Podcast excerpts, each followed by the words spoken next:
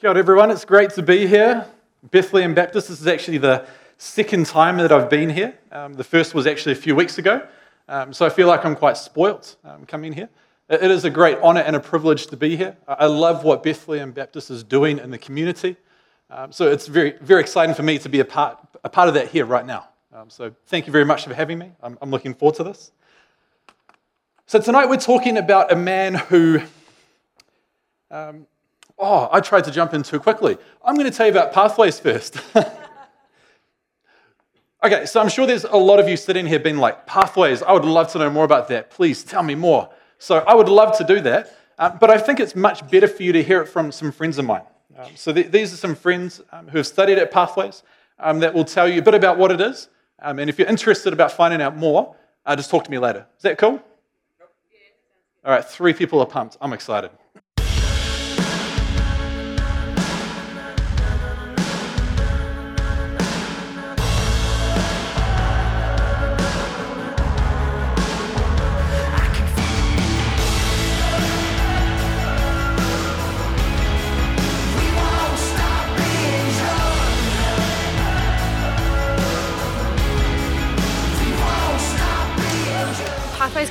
College has grown me not only in my relationship with God, but learning about the knowledge of God as well. My first year here at Pathways um, taught me about who I am in Christ, not who I am in myself or who the world tells me to be.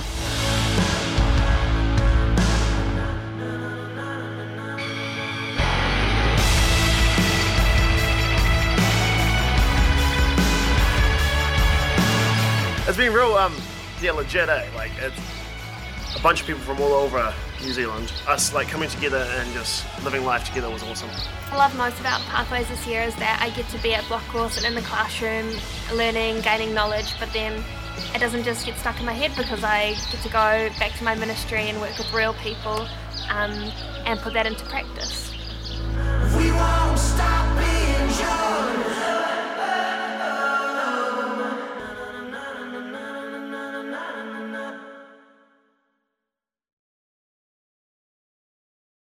All right, come on, that's exciting, right? Again, three people, good. Yeah, there we go. All right, cool. I, I just have to let you know first off, um, I respond very well to um, like verbal affirmation. Um, so if often if I ask a question and I'll be like, hey, what do you think of this? And, and if, if you're all kind of quiet, my self-esteem is going to plummet. Okay, so for the sake of my self-esteem, if I ask you know, a real basic question, you're like, yeah, that's it. I'm going to be like, oh, I'm with you. This is good. Okay, so is that good? Come on, that's good. There we go. All right. I'm loving it. See, my self esteem just went up a little bit. That's good. All right. So tonight I'm going to tell you about an incredible person, a person who has quite literally changed how Christians think today. Um, this is a man who, through his writing um, and his whimsical nature, really changed how, how we think. Uh, this is a man by the name of Clive Staples Lewis, or more commonly known as C.S. Lewis. Uh, show of hands, who's actually heard of C.S. Lewis? All right, that's good. I was thinking maybe like three people might have heard of him, but I'm, I'm glad this is good. So we're, we're on a similar page at the start. Um, he is best known for writing the Chronicles of Narnia series. Anyone read that? Yeah. Wow. Okay, sweet. That's good. Yeah, that's a children's book, uh, read widely by adults. That's good. Uh, he, was, he was born in Ireland on the November the 29th, 1898, and he died November 22nd, 1963. He was an atheist academic turned Christian academic. He was a professor of English and literature at both Oxford and Cambridge University.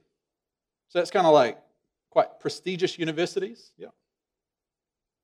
He loved to write, he loved to read, he loved to smoke his pipe, he loved to drink in pubs with his friends and with his students.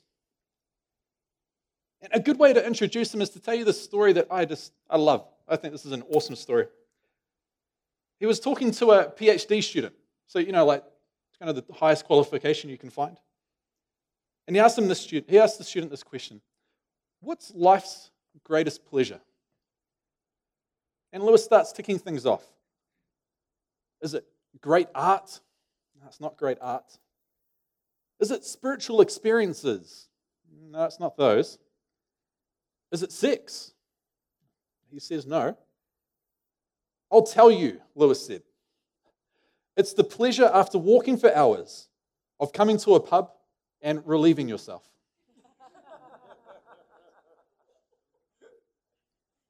I love that. It's so fun. So, you know, what does it tell you about Lewis? I think it shows that he asks the big questions, but he gives simple answers that you wouldn't expect. Even as a kid, he showed incredible potential. As a child, he would spend his days reading, writing, and creating languages with his brother Warnie. This is insane. By the age of seven, he had, writ- he had written a three part play, a three act play, which he called The King's Ring, about a mouse who steals the king's ring and how Mr. Big the frog and Sir Goose recover the ring. By age seven, I'm like, I'm 28, I can do that. That's insane. Unfortunately for Lewis, shortly after writing this, at age eight, his mother Florence died. And this was a significant turning point in his life. His family started to disintegrate. His father just couldn't cope with the death of his wife. So he sent both of his sons to, to separate boarding schools. And this really impacted Lewis a lot. In terms of religion, Lewis was raised in the Anglican church in Ireland. But by the time he was 15, he had fully rejected Christianity, religion. He was a full fledged atheist. And it was around this time that he dedicated his life to becoming a world renowned poet. And everything that he would do would be, as a, be to become this poet. So he spent years studying English and literature. And after he graduated, he was offered a job at Oxford University. It's very impressive. He developed a friendship with someone who had recently started at Oxford University in a similar field. And that person was J.R.R. Tolkien. Unknown to Lewis, this friendship would change his life forever. Tolkien, very famous, right? Everyone heard, everyone heard of Tolkien? I saw like three hands, so I've got no idea. All right, cool, sweet. so he wrote The Hobbit. He wrote The Lord of the Rings, which recently became, both of them became massive trilogy know, films. Excellent films, very fun. Uh, but Tolkien, he was a Christian. And he, he and Lewis, they would talk late into the night. I mean, late into the morning, sorry, at their favorite pub called the Eagle and Child, where they would be smoking their pipes, drinking beer, and talking about all things in life. And Christianity was a big topic for Tolkien. So again, they would talk late, in, uh, yeah, late into the morning, early into the morning. I don't know, till like four in the morning often, discussing about whether Christianity was legit or not. Finally, after many talks, Lewis wrote a letter to a friend. This is what he said. In the, in the Trinity term of 1922, 1929, I gave in and admitted that God was God and knelt and prayed. This line I find hilarious. That night, the most dejected and reluctant convert in all England. That's not what I would think. Yeah, this person has finally decided that there is a God and he is reluctant and dejected. Fascinating. At this point, though, he didn't believe in Jesus. He just said that there was a God. So he, he's, a, he's a theist at this point. But two years later, after regularly going to the college chapel and to a church, Lewis becomes a Christian. He comes to believe in Jesus Christ. And after his conversion, Lewis's writing and focus dramatically changes.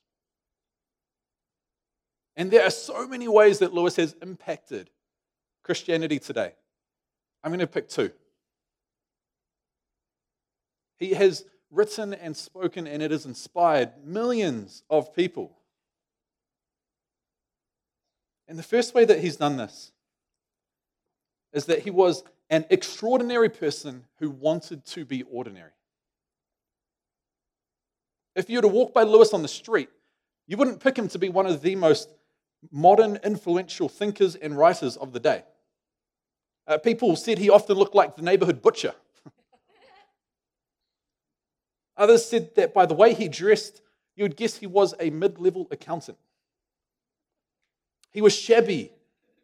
He, hey, mid level accountants, you guys are awesome. Yeah. Okay, he was shabby. Anyone in the shabby? Everyone in the shabby pool? That's awesome as well. Come on. Um, he looked. He looked like a down to earth person. He looked very much ordinary, and that was very intentional. He worked very hard to look ordinary. He would eat plain food. He would speak plainly. He even gave himself the nickname of Jack because he thought his original name, Clive Staples, was too different. All his life, Lewis longed to be ordinary, but he was anything but ordinary. He was extraordinary. But this strive to be ordinary is what made him incredible. The way that Lewis impacted Christianity is that in his writing, he would take big, complex ideas and make them accessible for the everyday person. This was C.S. Lewis, an extraordinary thinker who would write in ordinary language.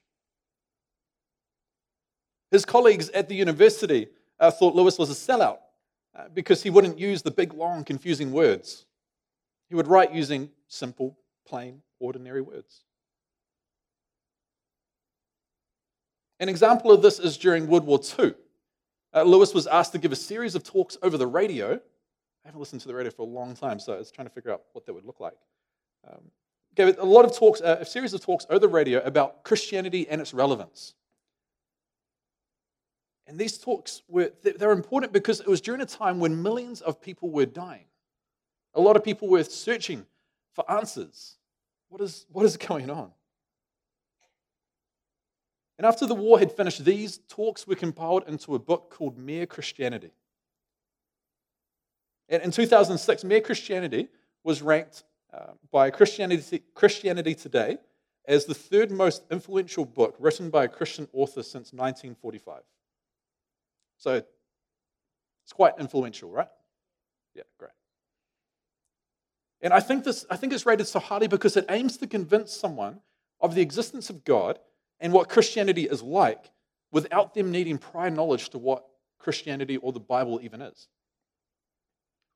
Uh, th- there's this quote that um, it's quite long, so just bear with it. I love this quote. This is like life-changing quote. I was thinking for the sermon, I could have just put Lewis quotes the whole way through, but I was like, you know, like I could just speak to you, like pick up a book. But I was like, ah. Anyway, here we go. Imagine yourself as a living house. God comes in to rebuild that house. At first, perhaps you can understand what he is doing. He is getting the drains right and stopping the leaks in the roof and so on. You knew that those jobs needed doing, and so you're not surprised. But presently, he starts knocking the house about in a way that hurts abominably and does not seem to make any sense. What on earth is he up to? The explanation is that he is building quite a different house from the one you thought of. Throwing out a new wing here, putting an extra floor there, running up towers, making courtyards. You thought you were being made into a decent little cottage, but he is building a palace. He intends to come and live in it himself. I love that because it describes Christianity so well. We can so easily underestimate God and the work that He's doing within us. We can think that He's making us into this little cottage that has just been fixed up a little bit. But what He's really doing is building us into a palace where He Himself is going to live for the rest of eternity.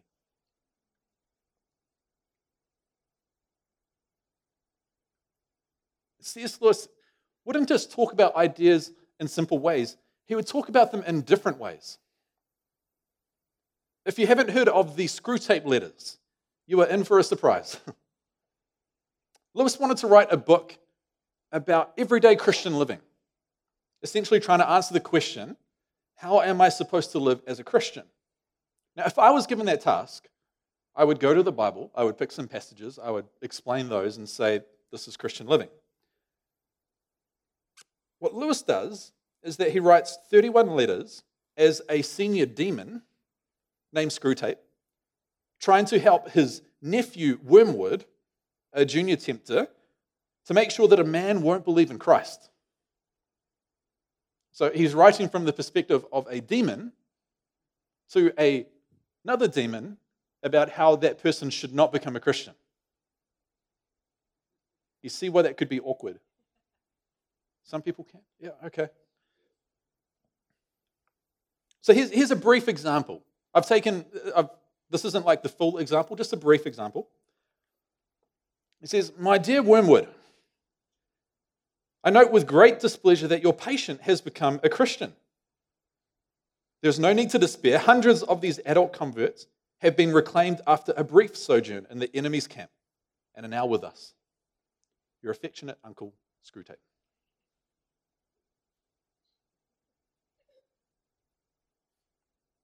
It's an incredible book that is really worth reading. a small tip take everything to be the opposite. Yep. It will make a lot more sense that way. but Lewis does this kind of thing all the time. He takes an idea and using plain, ordinary language, he explains it from a, from a perspective that no one else would think of. He uses images and stories to communicate. He allows the reader to really embrace their imagination. In reality, he is an extraordinary person who desperately wanted to be ordinary. But Lewis embraced who God created him to be. Lewis knew that he wasn't ordinary and that he thought about complex things in simple ways. He knew that he saw the world differently to people around him, and he expressed that. But I think about us. I think we can often think about ourselves the opposite way. We can think that I'm ordinary, but I desperately want to be extraordinary. We can think, I could never do the things that this man did. For me personally, I've constantly been comparing myself to Lewis the whole time I've been preparing this. I'm thinking, why couldn't I think of that? Why couldn't I come up with that idea? It's easy to look at successful people and to think that they have some sort of extraordinariness that just doesn't exist in us. We might assume that these people are capable of great things while us ordinary people are not. But we need to embrace who God has created us to be. He has designed you to see the world in a certain way. You have experienced certain things in your life that will have an impact on the people around you. Maybe you probably won't change the world like Lewis did, but you will play a big part in changing the world. So, regardless of his attempts to be ordinary, Lewis embraced who God created him to be. And he impacted the landscape of Christianity forever as a result.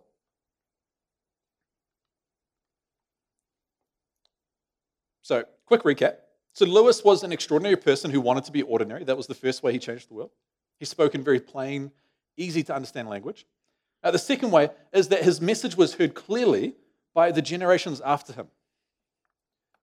C.S. Lewis was a man ahead of his time. He didn't gain recognition really until he had been dead for a few decades. As I mentioned before, Lewis spoke, he, he gained recognition for his work um, doing the Mere Christianity, but after 1957, the culture shifted. People suddenly were not interested in Christianity anymore. They saw it as an outdated habit with people breaking from religion in massive ways. It feels like today. He rose to popularity very quickly and fell just as fast. So, Chronicles of Narnia, that was, an, that I, again, I still read those. I would be lying if I said I wasn't reading them like right now. They're just, they're so good. Um, and they, and as, as I said, they are technically children's books. but Lewis himself says that a true children's book should be able to be enjoyed by adults as well. He creatively tells about journeys into the land called Narnia that is in another realm and how people how they interact with this world. These books are entertaining, they'll make you laugh, they'll make you cry. They have it all. It's, it's, it's awesome. Unfortunately for Lewis, his good friend J.R.R. Tolkien released the Lord of the Rings trilogy at the same time that the Narnia series was released. And unfortunately for Lewis, his books gained very little recognition compared to the Lord of the Rings trilogy. And it wasn't even close. because people were more interested in the theme of power because of the war. The One Ring and the pursuit of power that Tolkien talked about was more engaging for a generation that had just been through the Second World War, with Nazi Germany wanting ultimate power. Compare this to the Narnia series, uh, where you have children heading to another world and their journeys there. But here's the awesome thing. Here's, here's the thing. the generation that everyone thought Lewis was talking to hadn't actually been born yet. Christianity at the time was strongly influenced by this thing called fundamentalism. And fundamentalism is a way of thinking about Christianity that is based uh, on taking everything in the Bible literally and on face value. Fundamentalism says, fundamentalism says that everything needs to make sense logically. And this was the main thought for Christians in Lewis's day. If you could make your point using logic and reason, you were right. But Lewis was different. He valued symbolism, imagination, creativity, things that fundamentalism didn't. This meant that his work was never going to be appreciated by his own generation. His message was being misunderstood because they could not understand what he was saying. But lucky for Lewis, it was a generation that followed him after his death that would make him one of the greatest writers and thinkers of history. And this generation, they valued, uh, their society valued things like imagination, creativity, things that the previous generation didn't. And there's two topics that Lewis wrote about a lot um, desire and joy.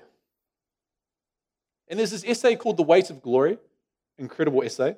I'm sure a lot of you thinking, incredible essay? Really? there's maybe like four people here that are thinking, wow, that sounds really interesting.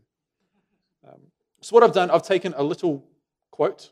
Um, oh, it's still kind of long again, but I think you guys can handle it. Um, from this essay called The Weight of Glory, and he talks about these two ideas of desire and joy. This is what he says.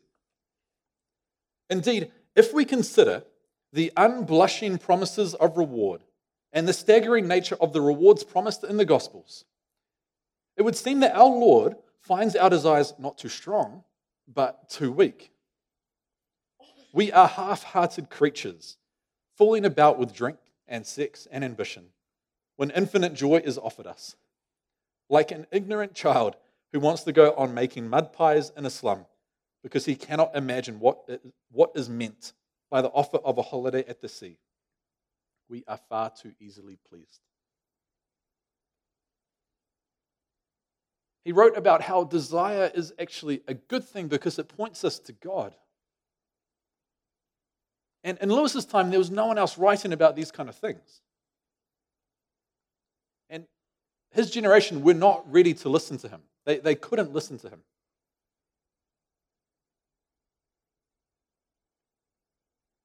But it's fascinating to see why people found Lewis, C.S. Lewis, to be so impactful, considering that he used so much imagery and wrote in simple and easy ways. it would be easy to assume that he lacked a lot of depth. There's this guy who, who wrote an incredible biography he says this Lewis allowed his readers to grasp and benefit from the importance of images and story for the life of faith without losing sight of the robustly reasonable nature of the Christian gospel. And this is the part here Lewis is seen to enrich and extend faith without diluting it. If you've ever read him, I think you would be able to agree with that. As I read the Chronicles of Narnia, a, Christ, a, a children's book, I actually feel like my faith is being enriched and extended. I'm imagining things that I would never have imagined before. This is what Lewis does. He writes in very simple and easy ways. He writes from a perspective that I would never think of. And he uses so much images and story that my faith is enriched and extended. okay. So, quick recap. So, Lewis was an extraordinary person who wanted to be ordinary. And his message was heard clearly by the generation after him. So, what is, why does that matter today? For you sitting in this room here, why does that matter? And I want to, I want to go back to the first point a little bit.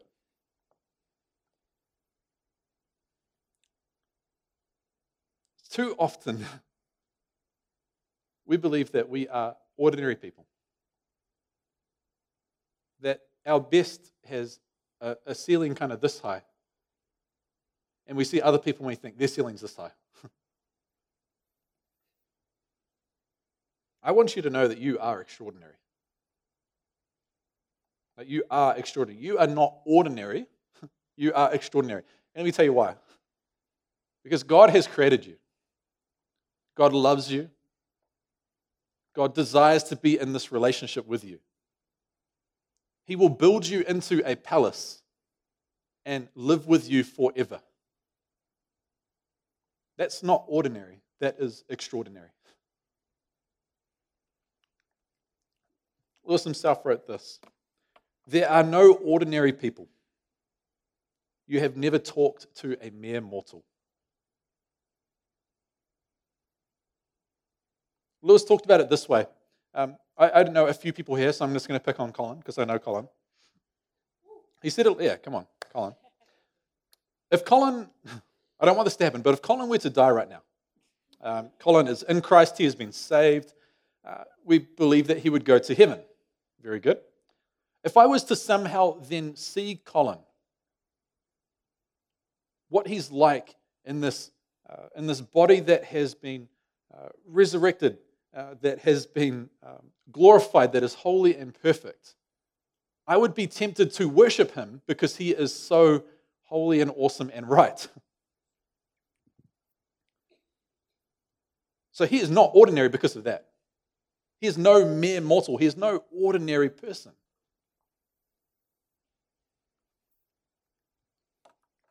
This is what the Bible says about this. Ephesians 2:10. I love this. If the band wants to come up, let's go. For we are God's masterpiece. You are God's masterpiece.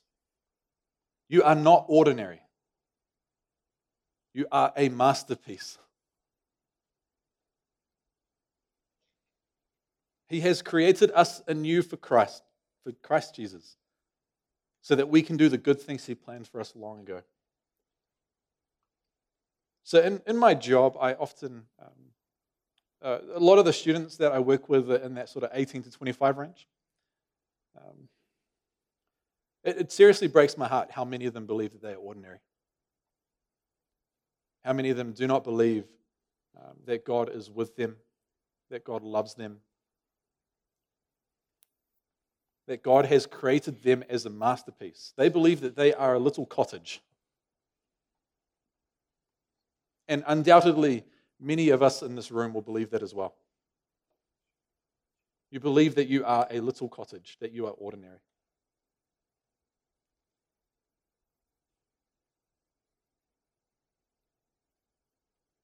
As we grow deeper into this relationship with Christ,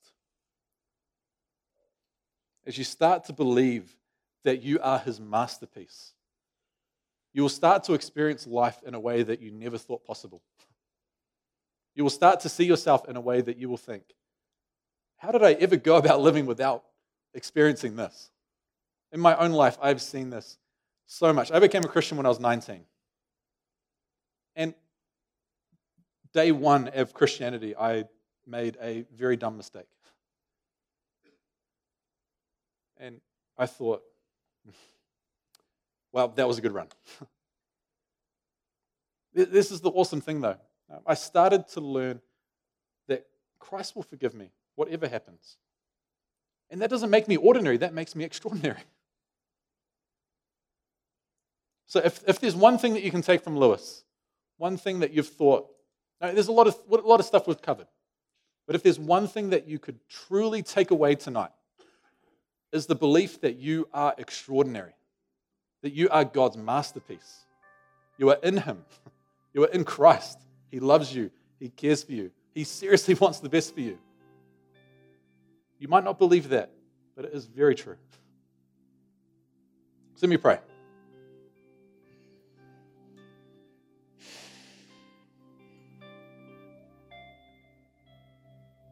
Oh, Heavenly Father, thank you so much that you love us so much.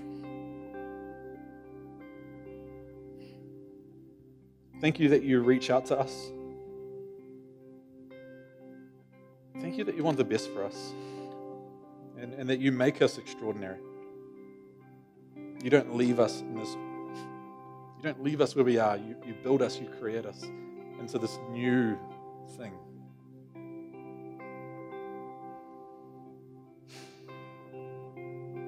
Lord, I pray that as we as we walk out tonight, as we respond now in worship, that you will speak to us so clearly.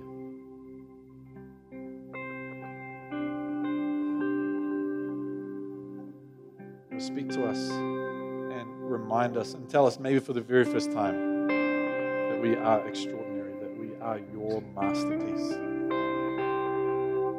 Pray and ask this, Lord Jesus, in your perfect and good name.